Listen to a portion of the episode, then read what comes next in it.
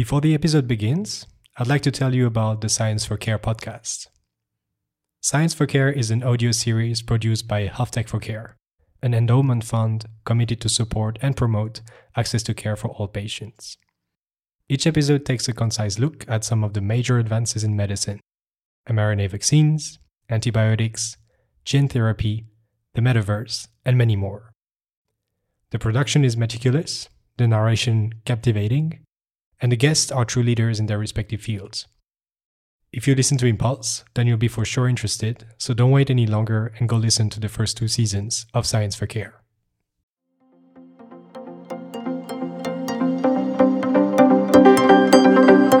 When you're looking at an image, sit looking at them next to each other, and you're sitting there looking at each other and say, Yeah, I think we can put this one in front of a pathologist. He would be really hard pressed telling us which of the two is fake and which of the two is a real uh, a real tissue.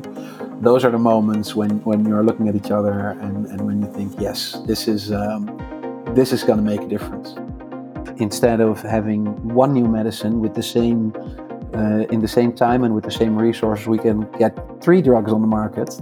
Imagine how many more patients will be helped and how much uh, good we can do for the lives of people. People were saying, yeah, sorry, we're not going to continue with you guys because your model doesn't show anything. We don't see efficacy while it should based on animal models. And then a couple years later, we hear that actually further down the pipeline, they said, ah, shit, we should have trusted those models because in real life it also doesn't work.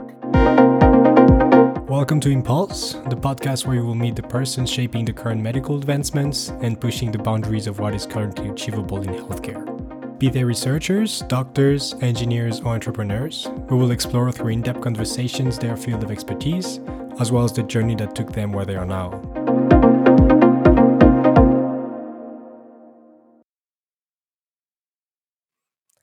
All right.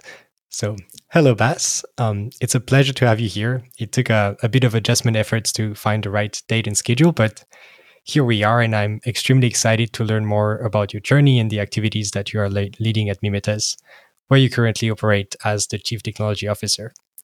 Congratulations, by the way, on receiving the Dutch Innovation Award 2022. I, I saw that passing on LinkedIn a few days ago, and it's certainly quite a recognition from your home country, which emphasizes the pioneering work and science that you guys are leading.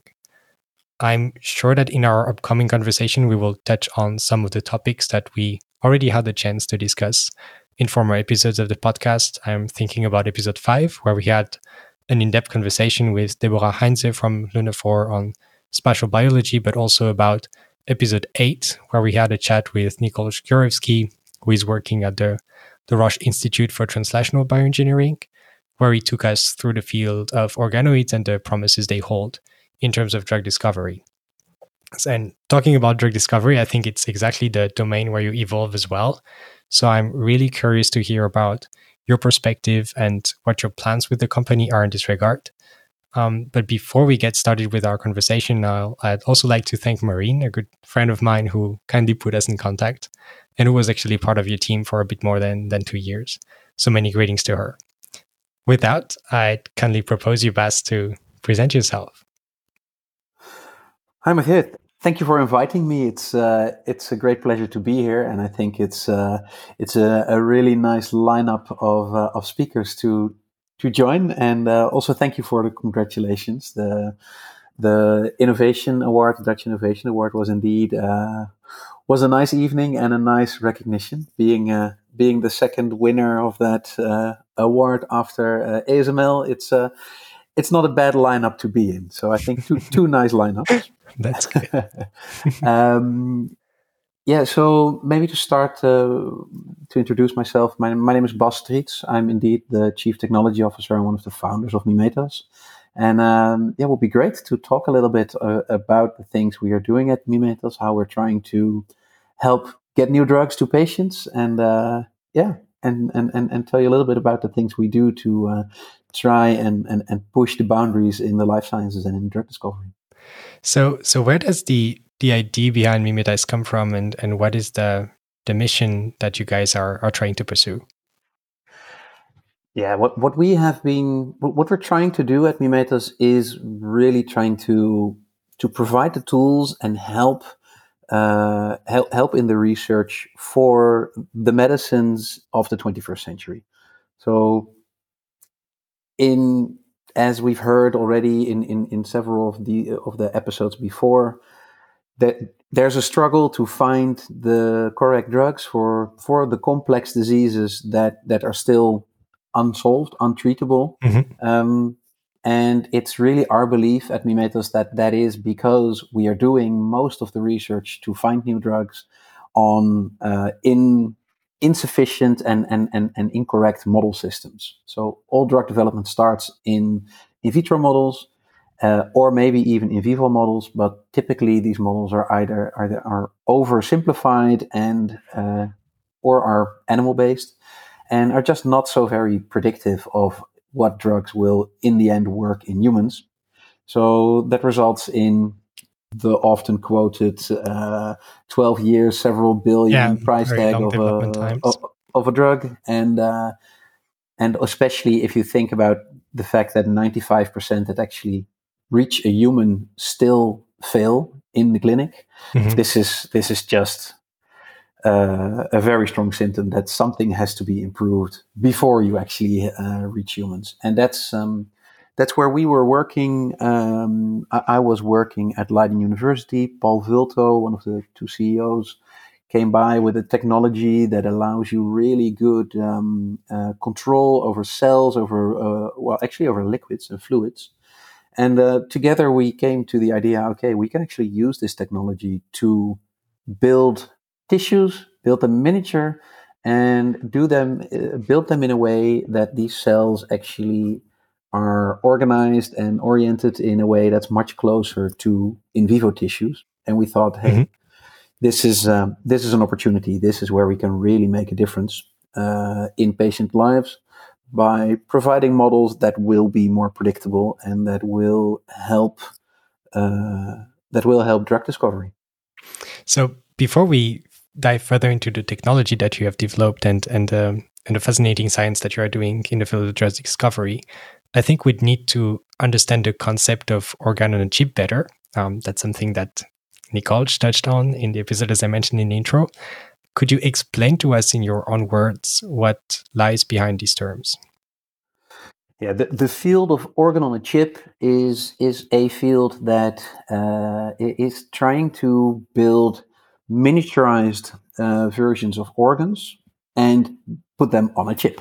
And the chip in this case is of, is the is something similar to um, chips in your computer, electrical uh, uh, chip chips, but instead of having a lot of electrodes in there, having copper uh, copper leads in there, we've got channels through which we can route fluids.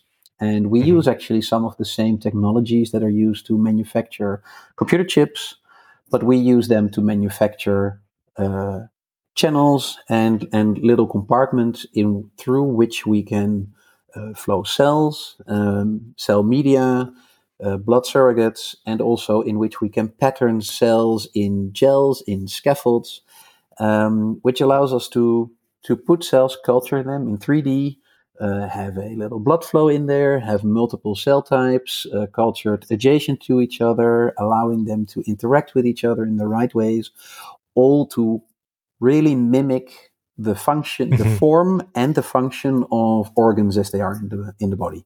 And mm-hmm. the, the idea really being that the old way of taking cells and uh, throwing them in the bottom of a petri dish or of a well plate giving these cells the wrong environment, the wrong shape, it will actually trigger these cells to also respond in the wrong way to yeah. drugs.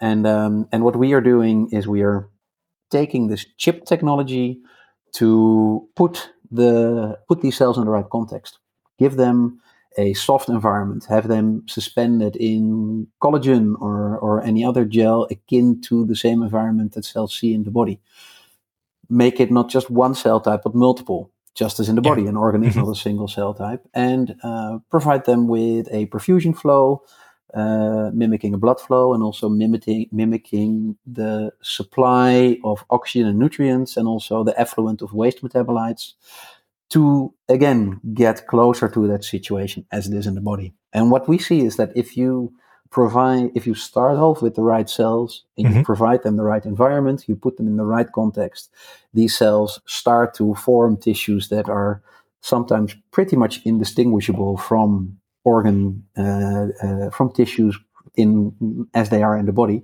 Mhm. and they are also starting to respond and react like the real thing.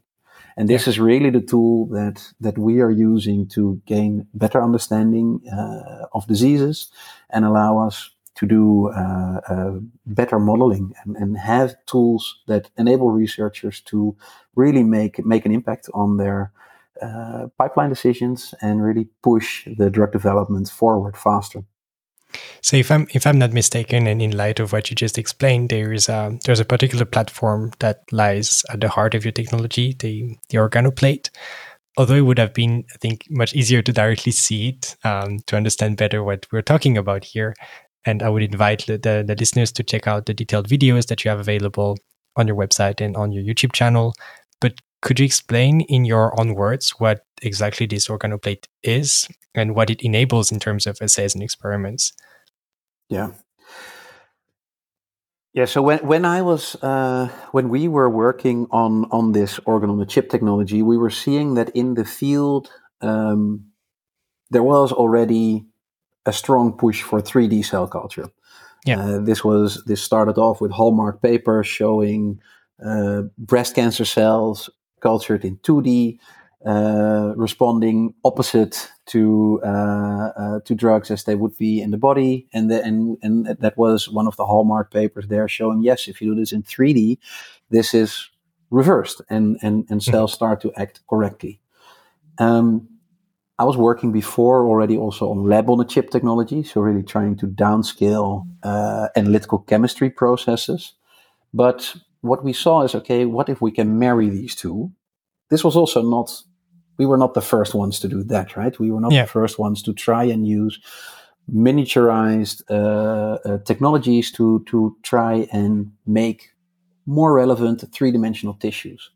But what we really found is that a lot of these technologies um, didn't really weren't really focused on on the applicability, on Mhm. the use Yeah. case for a any scientist in any lab to do this, and also not to just make one of these organs, but to scale this up to a size and shape where you can actually start to do proper science. If you want to do a real experiment, you're going to need replicates. You're going to do if Yeah. you want to do a dose response curve, yeah, you're gonna you're, you're gonna need dozens of, of, of, of data points. In this case, that means dozens of chips. Mhm. So we really started off thinking, okay, how can we take this base technology of putting cells in the right context, providing them with a blood flow, providing them with the right cell-cell interactions, and trying not to not to perturb them too much actually, and let them reorganize themselves Mhm. how can we do that in a scalable manner and that is when we thought of the uh, that's when we thought okay what if we can actually take that chip and build it into the most standard uh, uh, labware that there is a microtiter plate so we started off with a 384 well plate uh, because that meant you can just use any pipette uh, any pipette you can use any microscope that's out there you can use all your liquid handling automation that's out there what if we can embed that functionality in this plate?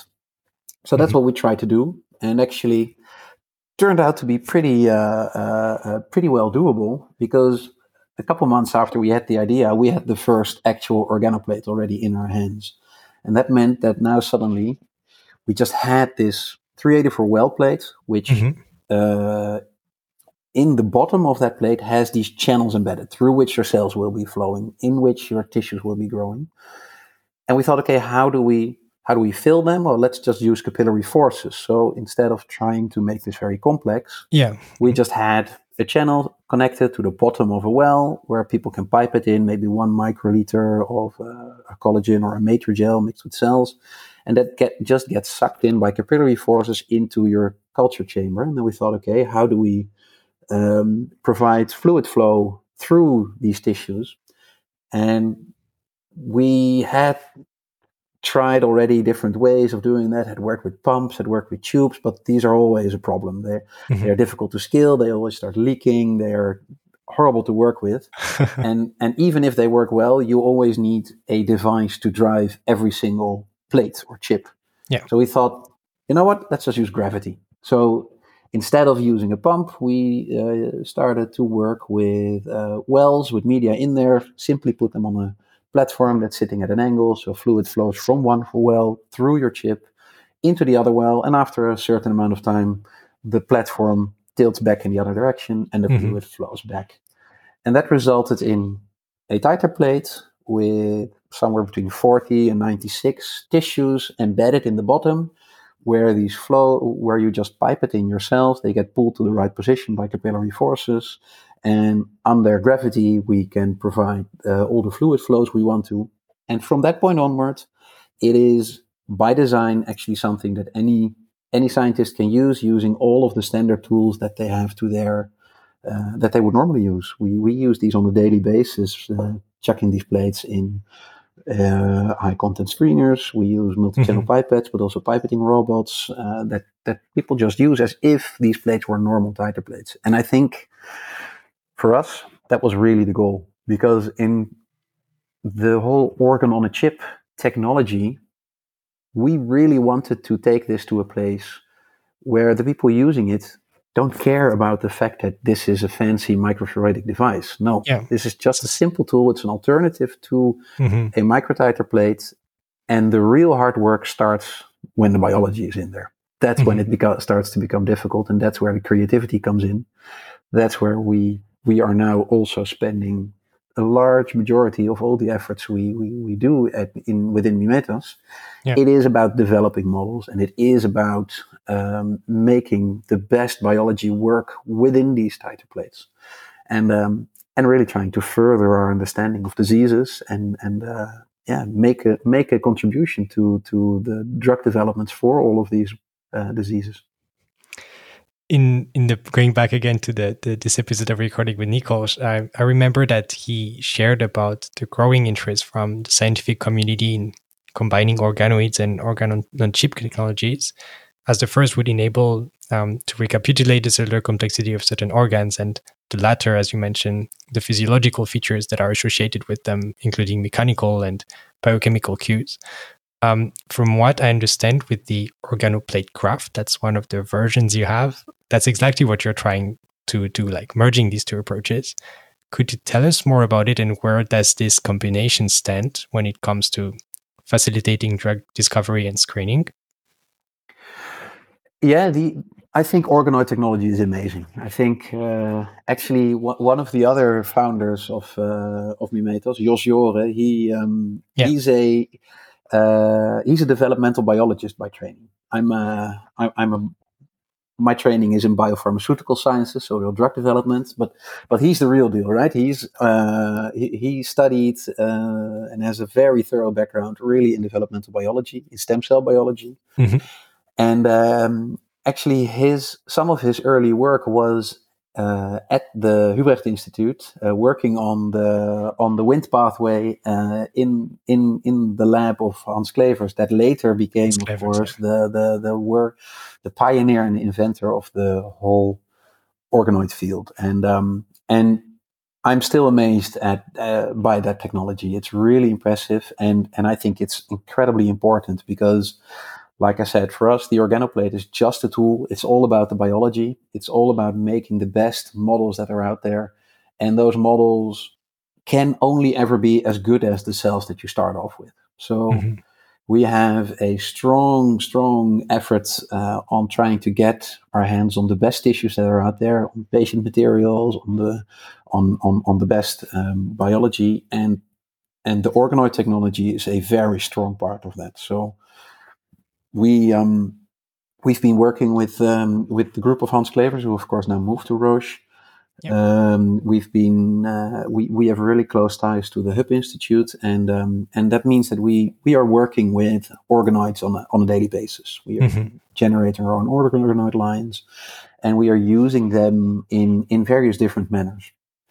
And the simplest of them actually doesn't even use the organoplate graft. What what we but what we do is we have um, in the organoplate in the most in, in the two and the three lane organoplate, what we do a lot is study um, barriers. We can grow Barriers. tubules. Mhm. We can perfuse through the inside. We can have uh, we can put them next to other cells, but also very often look at transport, active or passive, or cell migration across these tubules. Those can be blood Mhm. vessels, can be, uh, but can also be endothelial or epithelial tubules. And um, one example of those is, for example, uh, colon and small intestinal tissues that we grow into tubes, uh, where we can, for example, build models of inflammatory bowel disease or Mhm. have these barrier tissues that are that, that we can study for both ADME and tox uh, um, effects, but also real disease uh, states for, yeah, like I said, for example, in uh, inflammatory bowel disease um, or other uh, diseases that we can test in there. And we started there using simple cell types like Keikos. But what we've what we've seen is that we can take these standard cell types and maybe make it one step better by uh, by using cell lines, but combining multiple cell lines together, or by Mhm. using primary material. But we've been really pushing also on using organoids uh, tissues and putting them in there. So one of one pretty well established model that we have now starts off with um, with colon organoids, and Mhm. one of the downsides of colon organoids normally is that they're a ball, right? They're Yeah. they're enclosed, so you can only ever interact with the outside, with the basal side of these organoids, and Yeah. you can maybe visualize what's going on uh, on the apical side, but you can't really interact with it. So what we developed is a technology to take these take these organoids and actually seed them in an organoplate and form a tube out of them.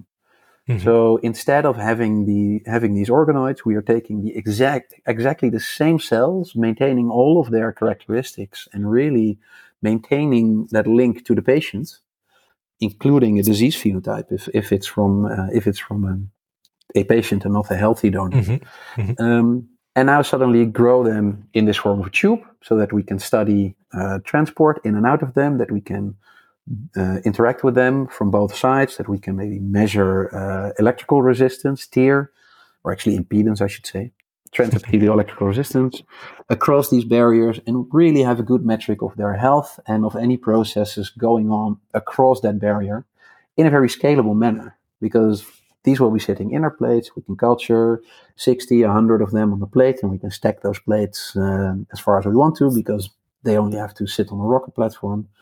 And, and that's really at the level where we can screen these tubes, um, which allows us to take this technology and scale it up to uh, to quite a, to quite an interesting level uh, and really do screens on them.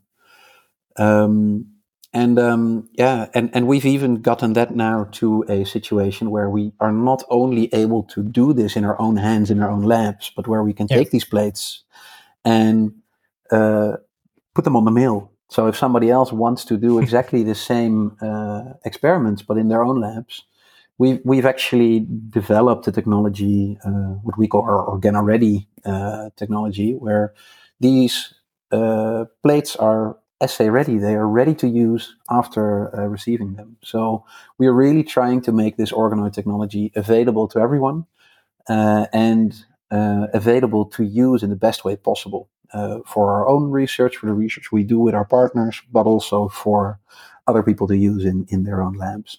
And for me, that's really amazing. We're pushing this forward. We're, we're expanding the lineup of organoids that we have simply because we see that these these tissues are so well representative of the Mhm. in vivo situation. They maintain the cell heterogeneity. They maintain um, the um, uh, proliferative abilities. They can actually recover after toxic insults, and this is this is really uh, a step up from most other models that I've seen before. Mhm.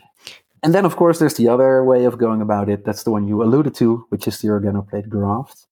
Um, Yeah. Which which is a system in which we can actually first grow two blood vessel tubes that we then can trigger to form a microvascular bed into a culture chamber in the middle, and that one was designed to have another opening on top. Yeah. Um, we can use that to transplant all types of tissues on top of that vascular bed, and then that that that tissue that you put on there can get vascularized and really start to form uh, really complex and self-organized and perfused uh, vascularized tissues. And we can do this with um, uh, with biopsies, with explants, with spheroids, but also indeed very interestingly with organoids.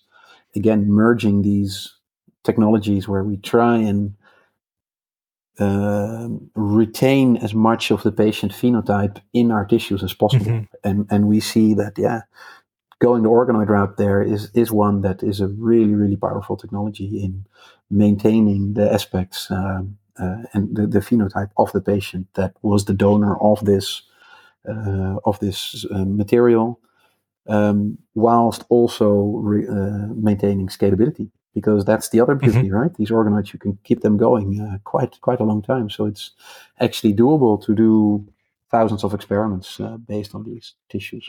You you mentioned that uh, you were using, you know, s- tissue and cellular cellular components from patients. Is this used to understand better the conditions, or is this used to test certain medication that it could pretend to before administering it to them, like in a way to enable personalized medicine? What's the approach? At the moment, uh, it is the first. So, what we are, we think it's really important to understand the disease, and a lot of these diseases is contained within these tissues, and it can be, it can be really uh, quite local, right? We, we can actually, yeah. uh, if people have a disease that is not affecting the entire body, we can actually take maybe inflamed tissues from a certain lesion and healthy tissue nearby, or we can take tumor tissues where it's of course very obvious that that is a very different tissue from the adjacent healthy tissues. But we are re- we are doing that to to have a good starting point for our disease models. Mm-hmm. We are already also taking that um, one step further where we are thinking of patient stratification. So mm-hmm. what we know is that uh, acting like the whole patient population is homogeneous and uh, one work, disease yeah. is always the same is is a huge oversimplification.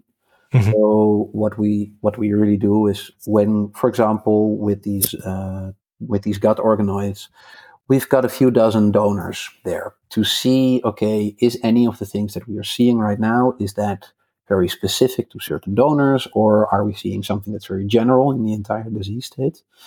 And um, and it could be that then if we find a certain therapy that only works for some donors that we can actually also figure out what the biomarkers or what the aspects of that patient are that can give us mm-hmm. guidance to do a selection of what type of tissue uh, or what type of treatment would work for which patient. And I always view this as actually meaning there are certain subcategories of the disease. Um, yeah. We we are currently not uh, working very strongly on on real bedside diagnostics, saying we want to mm-hmm. patient tissue every single time and use that to do therapy selection. Yeah. But this is very much a possibility. We've done some small projects actually in this direction as well, but it's not the main focus of the company. Mm-hmm. Um, but I think it is it is really a good op- opportunity in the future uh, where also this scalability uh, is is very important. And um, one small project, for example, that we've done in that direction was um, was taking uh, uh taking glioma. Uh, yeah uh, where there was already an, a project ongoing trying to take glioma from patients, uh, culturing them in vitro, and trying to do uh, therapy selection based on how those in vitro systems react to the different potential treatments. Uh, but the problem there was that these the take rate was just way too low, and when there was a proper take rate, the the tissue the, the, there was a very, very strong selection in what cells were actually growing well from this biopsy, what cells were growing well in vitro, and what cells were not. So in the end, again, the tissue that ended up in your in your Wells plate was was miles away from the tumor as it was in the body. Yeah. Um, and there, yeah, what what we then also yeah got to work pretty okay was a uh, was a system in which we took these took a biopsy, cut it up in small bits, uh, grow it in, in multiple wells. And our goal then was let's just increase the take rate and try and optimize the fact that all cells are represented and not just that one uh, uh, yeah. cell that happens to grow on plastic. And um, like I said, this was a small pilot, but I think it does point in the direction of where these technologies can can also be made to work. But for us now, the focus is uh, we really try want to try and understand diseases better and mm-hmm. try and enable new drugs as a whole. And uh, but uh, but yeah, this is still an opportunity that's lying there uh, uh, that we could also uh, put more focus on at some point, hopefully. All right. For for those um, listening to us and who are new to drug discovery, could could you share with us the benefits brought up by your technology in this field? Is it to accelerate the development of more effective treatments? Is it to lessen the number of patients that need to go through clinical trials? Is it to replace animal models and reduce the amount of animals used, um, or a combination of all of those? Yeah, I think it's all of the above. If you if you ask me personally, of course, I'm happy. Uh, I'm, I'm always happy to reduce the use of, of laboratory animals, and, and that is that that is a very very good added uh, uh, added benefit. Mm-hmm. Um, but for me, the most important part is that these animal models are simply not sufficient. Even yeah. even if you would be willing to sacrifice uh, thousands and thousands of animals, still what you end up with is a situation in which 95% of the drugs that hit the clinic fail because the hypothesis that brought you there was not good enough. Yeah. The, the way we, we really try to simplify it is saying wrong model equals wrong drug. If you start off in your drug development pipeline with the wrong type of model system, yeah. you're you're going down the wrong path. And and the old the, the, the, conventional way of thinking there is always well you start with simple uh, coarse assays that will will just get rid of everything that blatantly doesn't work and you home in more and more on the drug that actually works while in reality a drug that works in those first easy tests is very often just a completely different uh, drug than the one that would work in in in, in humans. So mm-hmm. it is not a sieve a sieve that gets coarser and coarser and coarser. No, it's yeah. it's a maze through which you are using the wrong directions at the start, but there's no way to get back on the right path, or it's difficult to get back on the right path later on. And that's why I believe it's really important to use these models at the starting point uh, as early as possible um, because that means you're actually walking down the right uh, road. And yeah. and yes, that means that drugs should be developed faster, which means that we get drugs to our patients faster. Mm-hmm. It is more efficient, so that if instead of having one new medicine with the same uh, in the same time and with the same resources, we can get three drugs on the market. Imagine how many more patients will be helped and how much uh, good we can do for the li- lives of people. Mm-hmm.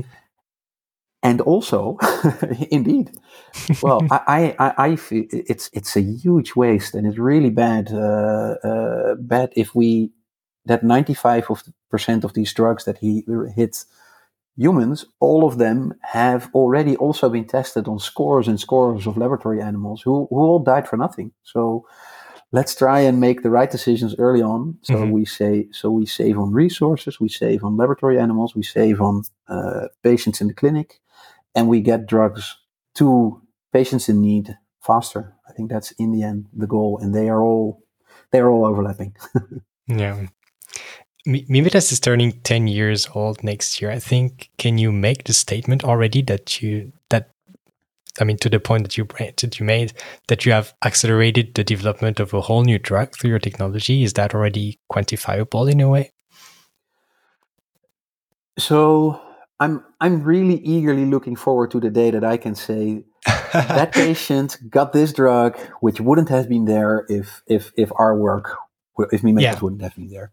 But we're not there yet. I'm I'm really eagerly looking forward to the day, but we're not there yet. What what we can say, and uh, is that we have impacted pipeline decisions. We know from our partners, and this is of course always data that is very difficult to share. Uh, it's yeah, often yeah. only shared mm-hmm. anecdotally.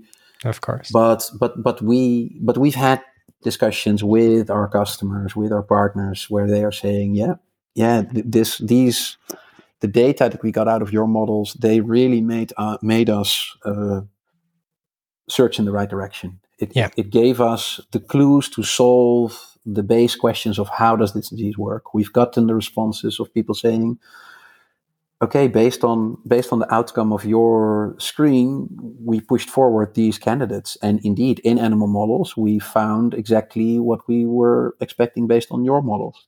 Mm-hmm. And we've also seen the other way around that um, that people were saying, yeah, sorry, we're not going to continue with you guys because your model doesn't show anything. We don't see efficacy while it should based on animal models. And then a couple yeah. years later, we hear that actually further down the pipeline, they said, ah, shit, we should have trusted those models because in real life, it also doesn't work. Yeah. So, so we've got the anecdotal evidence that yes, we are making, we're making a, a change, we're making an impact. Uh, but I'm, uh, I still have that bottle of champagne sitting there for the uh, waiting for the day when I can when I can point at a patient that's been cured by our drugs and uh, uh, and, and pointing at the drugs that are actually on the market, be partially uh, in, in in a small way because of us. Yeah, I'm sure it will be open rather sooner than later. I hope so, definitely. One thing that we uh, haven't touched on yet, and I think is really also crucial in your daily work, is how do you deal with the substantial amount of data that you're producing, notably all the imaging data that the companies, all the experiments that you are running. Um, I think if people look at the website and all the images, I mean, first of all, they should look at it even if they have no clue because they're very beautiful. Like from an artistic perspective, it's quite nice. um, but yeah, how is this reflected in your internal organization? Do you have a data science department that's dedicated to this? Do you partner with other companies that are specialized in this field? Um, yeah, uh, all of the above, I would say.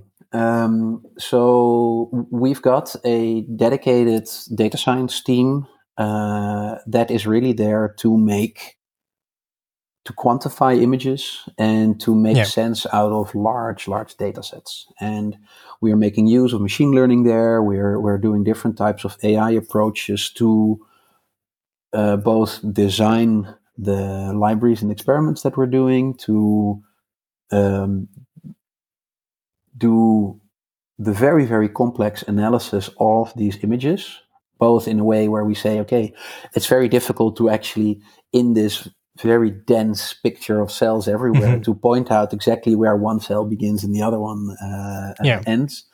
That's where we use machine vision, machine learning, but also in places where we say, uh, actually, we don't even want to just say, okay, let's quantify the width of this axon, or let's quantify um, exactly if there is more or less granularization uh, of uh, this subcellular part. No, where we just want to say, can can we see patterns in the different phenotypes that we yeah. are seeing? Because very often, when you look at it from a distance, when a scientist is looking at these images, they can tell you, yeah, those cells they they look uh, they look happy or they look a little bit different from the other ones. It seems to be that there's something going on, and um, and that's also one of the ways where we use AI to try and also quantify and scale up that level of looking at images where you can see something is going on. And if we yeah. can find a lot of different, if we can within a screen where we say we've done five or 10,000 uh, uh, uh, experiments, chips, where we see a, a vascular, uh, a vascular bed that has been changed under mm-hmm. certain, uh, under the influence of certain drugs. If we can just ask our AI algorithms to sort of say, okay, can you just show us which which drugs result in vascular beds that look similar, and then also try and figure out the connection between different types of uh, drugs that are out there, and maybe also between some knowledge that we already have about how mm-hmm, certain mm-hmm. compounds interact with certain pathways. then that can really help us start to slowly chip away at, at, at, at figuring out what's going on and at seeing, okay, we've got here 20 compounds that are all resulting in something that looks similar. Well, they're probably affecting the same uh, proteins or mm-hmm. the same pathways. Um, so yeah, this is this is a part uh, that is relative. That it's a younger part of the company, but but yeah. it's one that's rapidly uh, uh, growing and where our skills are rapidly growing. And part of that is stuff that we build ourselves. The AI field is one that's very open and and, and mm-hmm. caring a lot of the at least the ways of how, how to approach data. The data people keep close to their uh, close to keep closed off, but how to learn from that data it's something that is really evolving fast and quickly, and yeah. we uh, we are we are surfing on that wave as well. Um, but we also use the image analysis software that's out there. We use technology that's out there, and we are discussing with several different parties also how we could potentially um, make this easier to also share with uh, with our partners. Maybe have a cloud-based solution where everybody can put their data in, and that we can use analysis tools in their experiments and in ours um, it's um, it's an interesting part of the business, and uh, and not the, and then we're not even talking yet about just the just the logistics of handling terabytes and terabytes of yeah, data, yeah. but uh, but that's uh, that's a solvable thing usually. so you mentioned already you you are working very closely with multiple actors from the biotech industry, like Galapagos. You mentioned Roche as well, um, and so you you offer many different services uh, to those and so what exactly are how do you tailor that that offering and how do you support them when they actually need to use the the, the organoplate, for example? Do you how how is this accompaniment done? Yeah. Yeah, so when, when we founded Mimetas, we thought we are going to uh, sell, we are just going to sell loads of organoplates. And, yeah. um, and to be able to have people use the organoplate, we need to we need to show them how to use them, right? Nobody mm-hmm. ever had heard of an organoplate, so we needed to to figure out. We, we needed to develop together a model, and yeah. that's how our how our service uh, branch started. Saying, okay, let, we are just doing application development for users. Then we do, and and then because otherwise people don't know how to use our plates.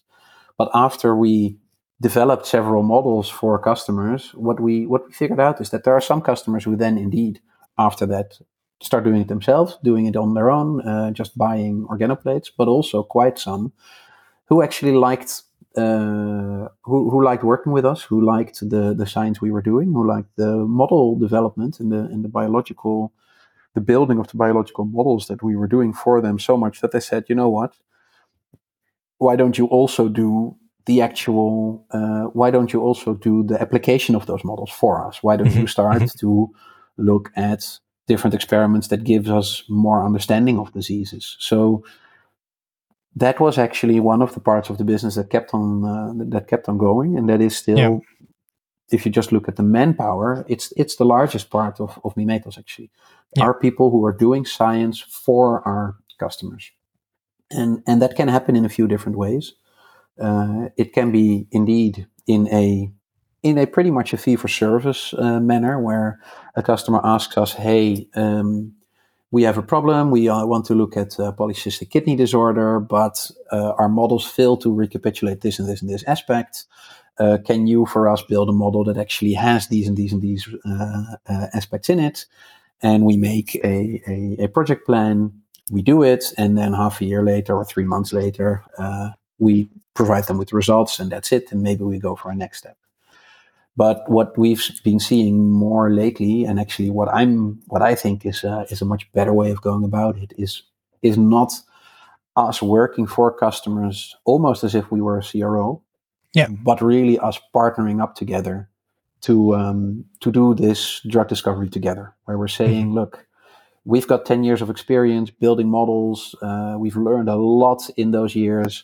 Um, and let's really just work together. Let's let's do a project in which we set the ambitions high, mm-hmm. um, where we upfront say, let's achieve this. We're going to really make a difference in uh, in in finding a drug for this disease.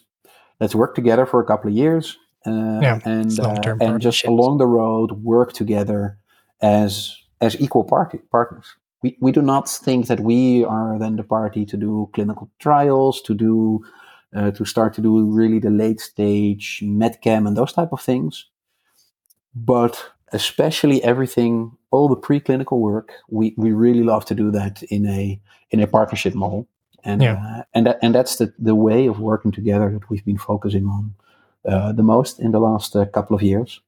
But still, if people want to buy plates, they can. If people want to buy plates with biology in there, uh, they can. Uh, we sell instrumentation to work with it.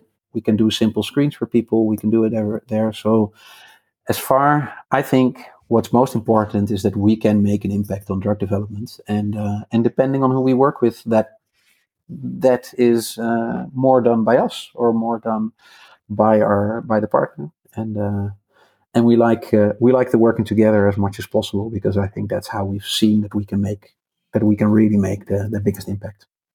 Yeah, it's super interesting. I'm I'm conscious of time, and I think we're we're slow, slowly coming to an end. So you you really took us from the very beginning of Mimetas, where it started when you were still a PhD, took us through the technology, how it came about, what is the usage, and and the potential. Um, really, in terms of drug discovery, I think it's a fascinating field, and I would really I, I emphasize on it. Like encourage people to check out the website and see, like you know, the how these assays look like and the the and the images from uh, that you can take with your technology. Um, at the end of the of each episode, I um, I ask a couple of recurring questions to to every guest. Um, the first one is what resource, maybe beyond the website, would you recommend us to check out in order to know more about the field in which you evolve, be it books, publications?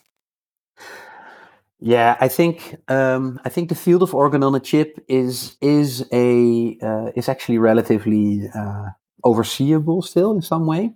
Mhm. So uh, if you go on Google Scholar or any resource where you just look, there there's some really good uh, reviews out there, uh, and they're pretty easy to find if you just want to get a first introduction. But Yeah. but to be honest, I think uh, actually going to our website and going to the knowledge center there, uh, you can see the different publications that we've done, and and also some white papers, which I think actually give a pretty good introduction of at least Yeah. our view of how these this this technology can be used to um, uh, yeah to to the biggest uh, to the best uh, extent and to really to really push science forward. So uh, yeah, I don't I don't think there's any uh, magic there. Uh, there's a nice list where we've contributed to, and otherwise, I would say just uh, ju- just Google Scholar, organ on the chip, and you're gonna you're gonna actually you're gonna find a lot of uh, a lot of uh, really helpful resources there.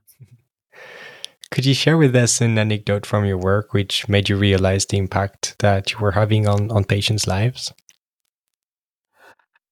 Yeah, I think um, the, the the the one that I still like the most is actually the one that I, I mentioned before already. Right? It's the it, may, maybe it's because it makes you makes you feel like uh, yes, uh, we told you so. But but when when I hear when I heard from uh, I, I'm always I never really like it if if if we do science and the biggest goal is to sort of get the same result as what other available models already Mhm. uh, already have Mm.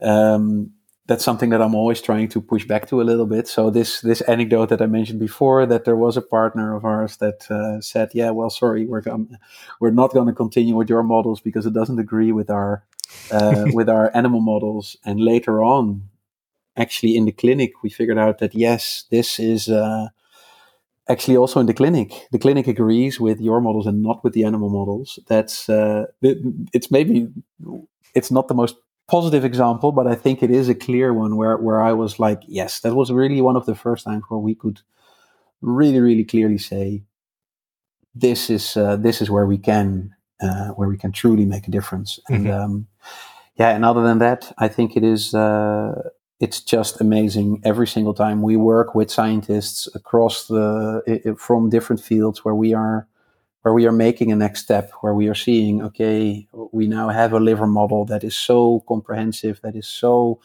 uh, clearly, uh, that is so clearly superior to simple flat cells in a petri dish. And actually, when when you're looking at an image, sit looking at them next to each other, and you're sitting there looking at each other and say, yeah. I think we can put this one in front of a pathologist, he would be really hard pressed telling us which of the two is fake and which of the two is Yeah. real, uh, Mhm, a real tissue those are the moments when when you're looking at each other and and when you think yes this is um, this is going to make a difference and like i said i'm still waiting for the day when i can point at a patient and say this guy's alive because of our work but um, but we'll have to be a little bit patient still All right. Who would you suggest as a potential future guest for the podcast and, and why? Yeah. So when we when we were chatting a little bit before this, and and I know it's also it also comes up. It's also you, you mentioned it's uh, it's it's about doing great science, but also about maybe having a having a cool experience from an entrepreneurial point of view in there. And uh, yeah, when you're saying uh, great science, of course, uh, well, th- th- there are some great scientists out there. I would say uh, uh, having having a chat with the likes of Hans Clevers or so would, of course, be great. But but somebody where I think also the story of where their work went is is uh, is interesting. And I haven't discussed this with him, so I don't know if he'll be interested. But um, Yeah. but I think the story of how Leo Price, uh, he's the founder and director of what used to be Ocello and what's uh, a company that is now part of uh, Crown, uh, Crown Okay. Biosciences. It's it that's an interesting story. It's uh, he he's a he's a guy who uh, used um, spheroid technology to Mhm. uh, in, in in a very uh, effective and good way, and uh, founded Ocello based on that for screening, and uh, and now and, and actually got acquired uh, by a large CRO. and I think that part of the story is also probably very interesting. Quite interesting, yeah. and uh, and if you go the other way, iPSC derived work, that kind of things, uh, maybe um, maybe talking to Stefan Braam from Ncardia might also be uh, an interesting uh, an interesting angle to take. Really Also, cool. uh, also a success story. All uh, all close neighbors to ours, um, all from Leiden in some way or another, and uh, uh, all doing uh, doing really great job at the moment. Really cool. Um, how can we get in touch with you? Over LinkedIn, per email? Is there preference? Uh, I think by email is the best. Mhm. Uh, it's uh, it's just uh, my uh, my name uh, at mimetas.com, s, s dot reach or b dot reach, both work. Sebastian or Bas um, at mimetas.com, and uh, feel free feel free to send me a message. LinkedIn, uh, I'm uh, I must admit I'm not the best at also responding to all of the LinkedIn messages, but feel free to connect. All right, I put the email in the description then. Is there anything you'd like to add before we wrap up? Yeah, thank you. I think this is uh, this is always great. It's always uh, uh, good fun to to discuss these type of things, and I hope uh, I hope there's some people listening uh, who can get inspired, um, either sure. to work with us or to uh, themselves uh, think about how how we can use better technology to to to change the way we do things, uh, so that we can really yeah that we can really move the dial and uh, and get and get solve some diseases a little bit faster. I think uh, we uh, we owe it to all the patients out there. So let's make it happen. Great. Thank you so much, Bas.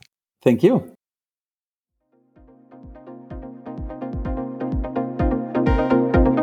Thank you for listening and making it all the way to the end of this episode. I hope you enjoyed it. All the notes are available in the episode description. Don't hesitate to share it with your relatives, friends, or colleagues and subscribe to the podcast. Also, I would be really grateful if you could leave a positive evaluation on Apple Podcasts. It really helps Impulse move up in the rankings. Feel free also to reach out to me by email or through LinkedIn if you want to share your feedback, questions, or suggest potential guests. Thanks, and see you in the next one.